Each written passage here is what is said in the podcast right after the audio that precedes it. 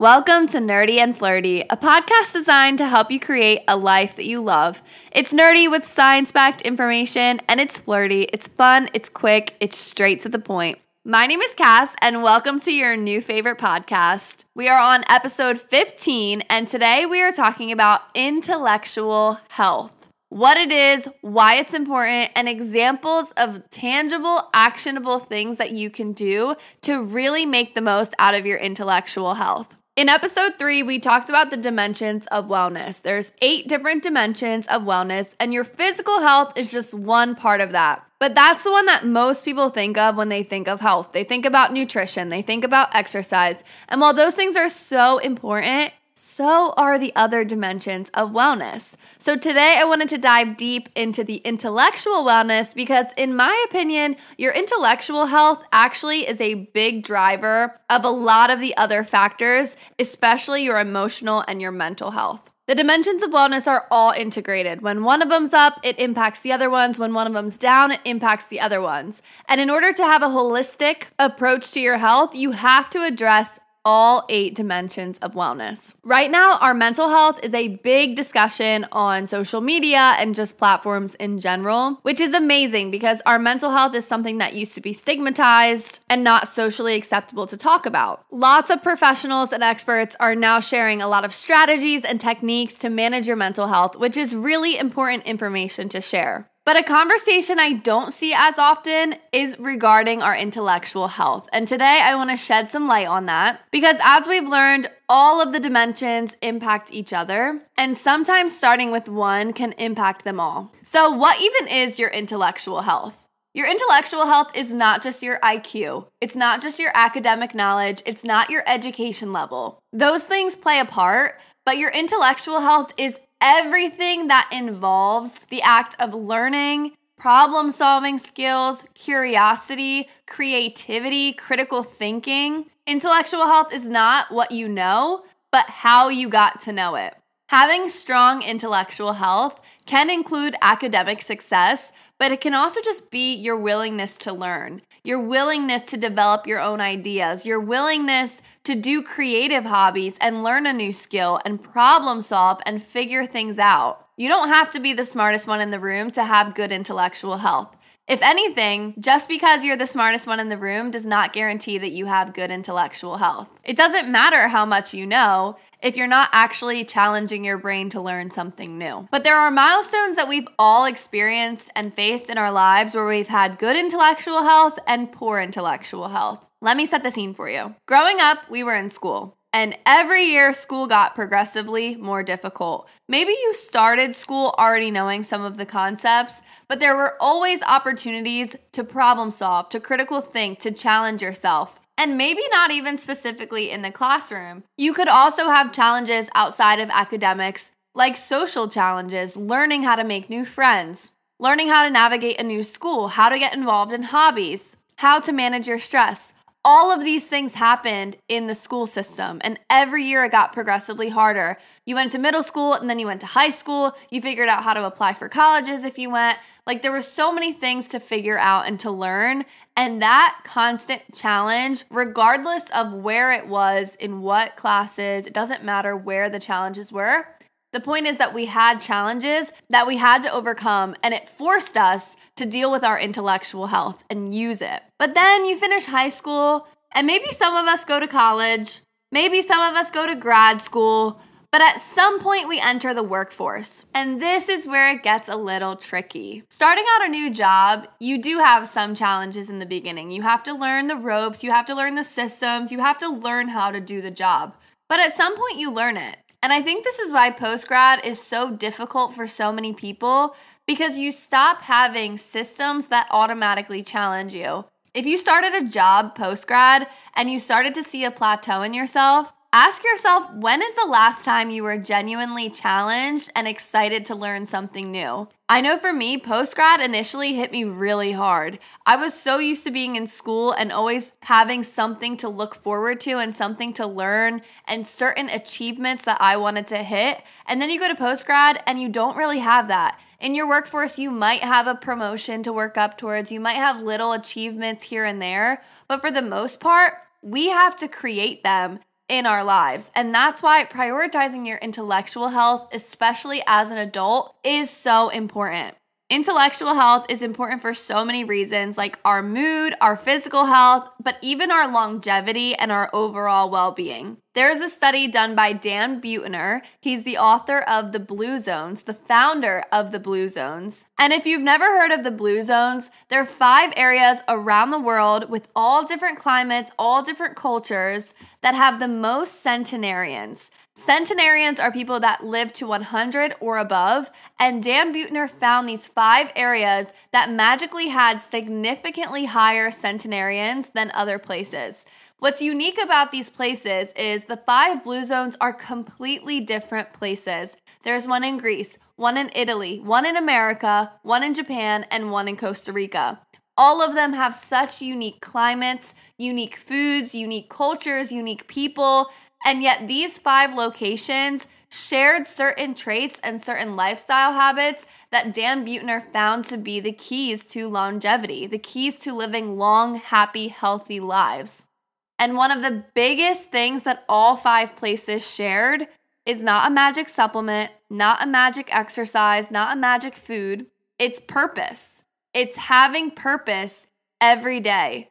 His book is called The Blue Zones. He actually has two books out. I've read both of them. I'm obsessed. And on Netflix, there's actually a documentary with the Blue Zones. It has Dan in it, it has all the people he's interviewed. It's an amazing documentary. I suggest reading it and watching it. But in it, you can see these people. And these people that are 100, 106, 110 years old are so happy, so healthy looking. They're not just old people that live to 100. They're people that get up and down off the floor with ease. They're people that have hobbies. They're people that have friends that go and walk and do things. And you can see when you listen to them talk and when you watch the documentary, they are so passionate about their hobbies and they swear that's what keeps them lively and active. One of the centenarians had a big garden that they went out every single day and picked and tended to the garden. Another one made instruments. Another one hung out with their friends and went for walks every single week together.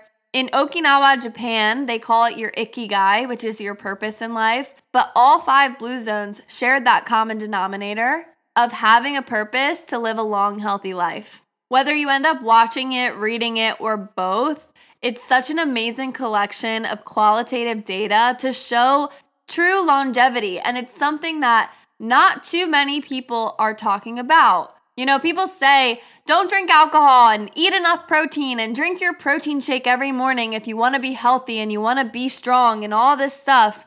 But when it comes down to it, the people that live the longest, their first defense is their purpose.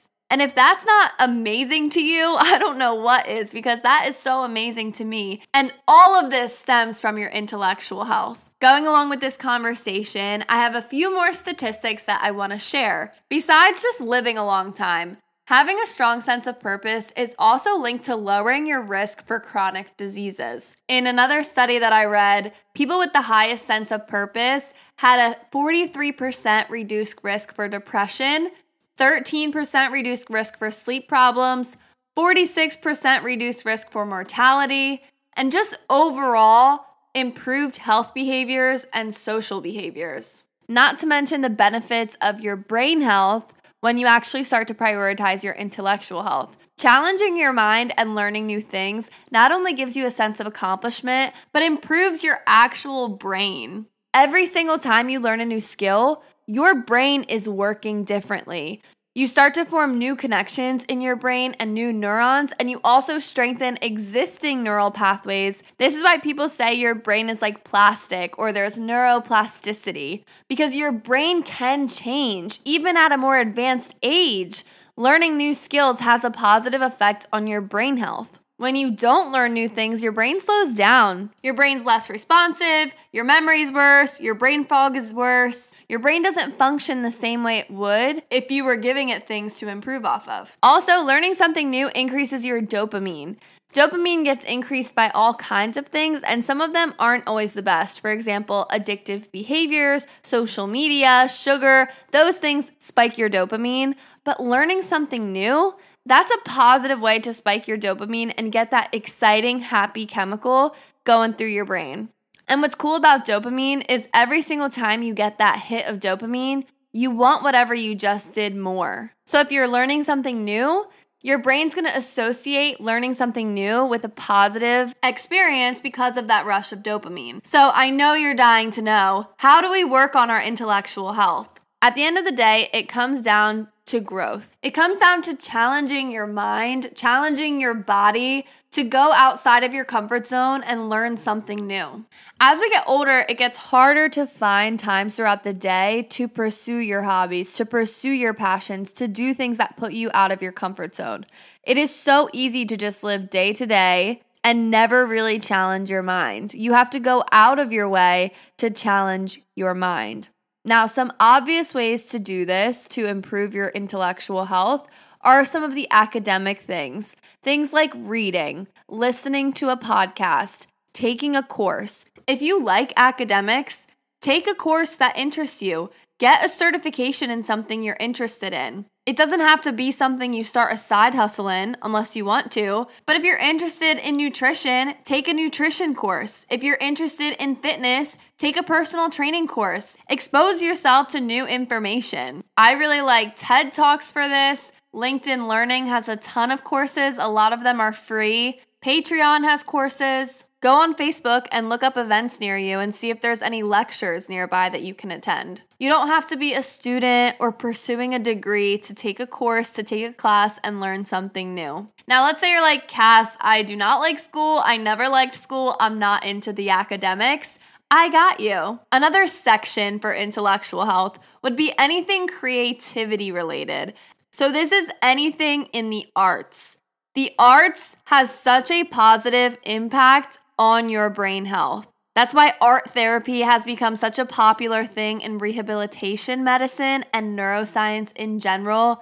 It improves your brainwave patterns, improves your emotions, improves your nervous system, and just overall improves your brain function.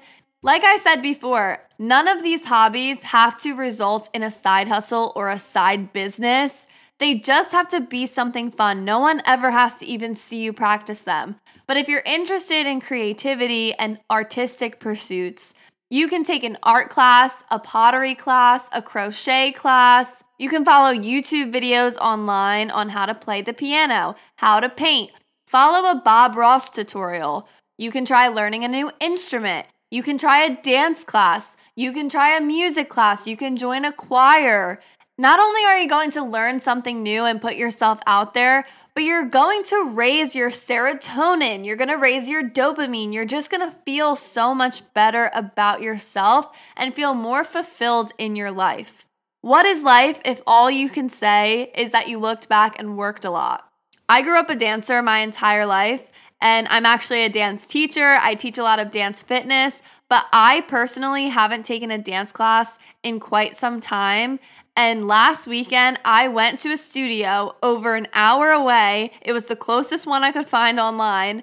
And I went and took a hip hop class. I joined intermediate because I'm like, well, I'm not beginner, but I don't know if I'm advanced yet. And let me tell you, I had so much fun. I was adequately challenged. I had a blast. I made new friends. Like, it was an amazing experience. I went completely by myself. I didn't know anyone. I didn't tell anyone I was going. I just went, and it was just this newfound, like, hobby and excitement that I hadn't felt in a while. Think about a skill you used to learn or you've always wanted to learn and learn it. We're adults. We can do things differently than what we did as kids. If there's something you always wanted to do as a kid, but you never tried it or you never got the opportunity to do it, you can create those opportunities now. And it has so many improvements in your overall health. Something else I recently picked up is pickleball. And oh my gosh, it sounds so boring and sounds like such a dumb sport. At least that's what I thought about it until I went and played. And oh my gosh, not only is it an amazing workout, which I also didn't believe, I thought that people were just lying. It's an amazing workout, but it gets your hand eye coordination involved. You make new friends, you're learning the rules, you're learning the score, you're trying to keep score. And every time I hit the ball or I miss the ball, I thought about how I would do better the next time. And that is so valuable to your health and to your brain health. Just the hand eye coordination alone stimulates your brain differently than not doing that. So, my next little section for intellectual health habits is anything recreational, any kind of sport. Pickleball is just one example, but you could pick up tennis, you can pick up golf, you can pick up dance, you can pick up soccer, kickboxing, martial arts. If you like moving your body and you're not into academics, you're not really the creative type, get involved in some kind of sport. There are so many adult rec leagues or even just lessons that you can go take. Even if you've never been athletic in your life, you can incorporate it into your life as an adult. And seriously, I've never been athletic.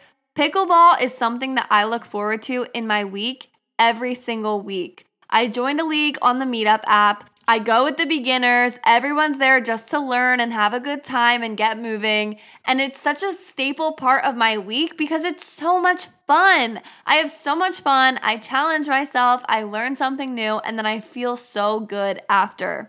When's the last time you did a hobby without any productivity associated with it? If you're feeling down or unclear in your life and you're not really sure why you don't feel fulfilled every day, I recommend scheduling out at least one to two hours per week of dedicated hobby time. Time that no one else can schedule over. It doesn't go on the back burner. You don't give it up as soon as something else comes up.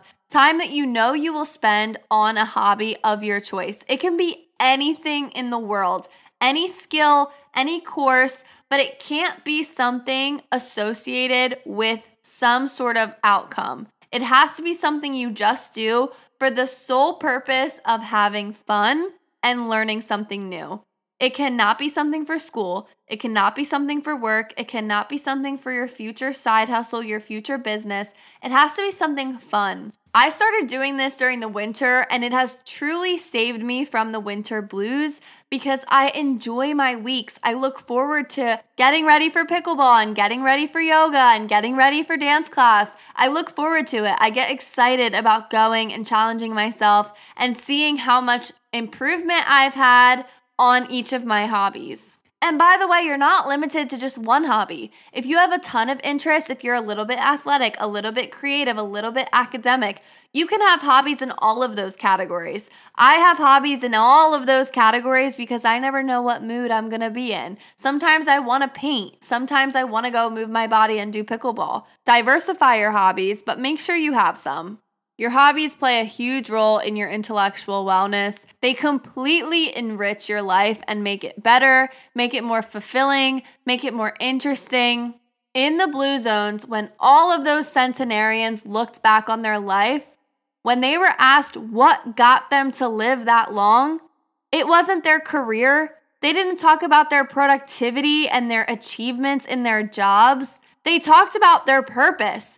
They talked about their hobbies, their passions, their families, things beyond just your productivity. There is so much more to you than what you're producing for this world. And there's also so much more to life than our resumes. I know that this is kind of unrelated to intellectual health, but I also think it all ties in together. Because if you're too focused on your productivity and your achievements, you're not focused on your intellectual health. You could work in a company and be a superstar and never actually feel fulfilled in your life. Today's episode is not about becoming the smartest person in the room and being a superstar at your company. Of course, those things are cool, but they're only cool if they coincide with living a life that you really love and feel fulfilled in. And in my opinion, the way to feel fulfilled in your life is taking care of your intellectual health. It's learning new things and solving problems and feeling good about yourself and building that personal satisfaction with your life. So make some time for your hobbies this week and every week.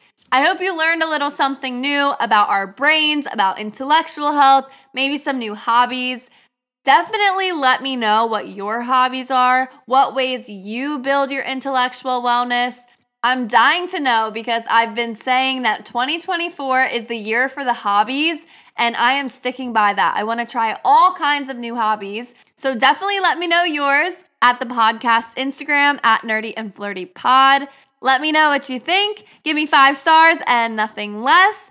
And share this with a friend. Share this with someone that you think would be interested in learning about their intellectual health, fostering it, hobbies, all that kind of stuff. I hope you have a great day. Thank you so much for listening, and I will talk to you next week. Bye.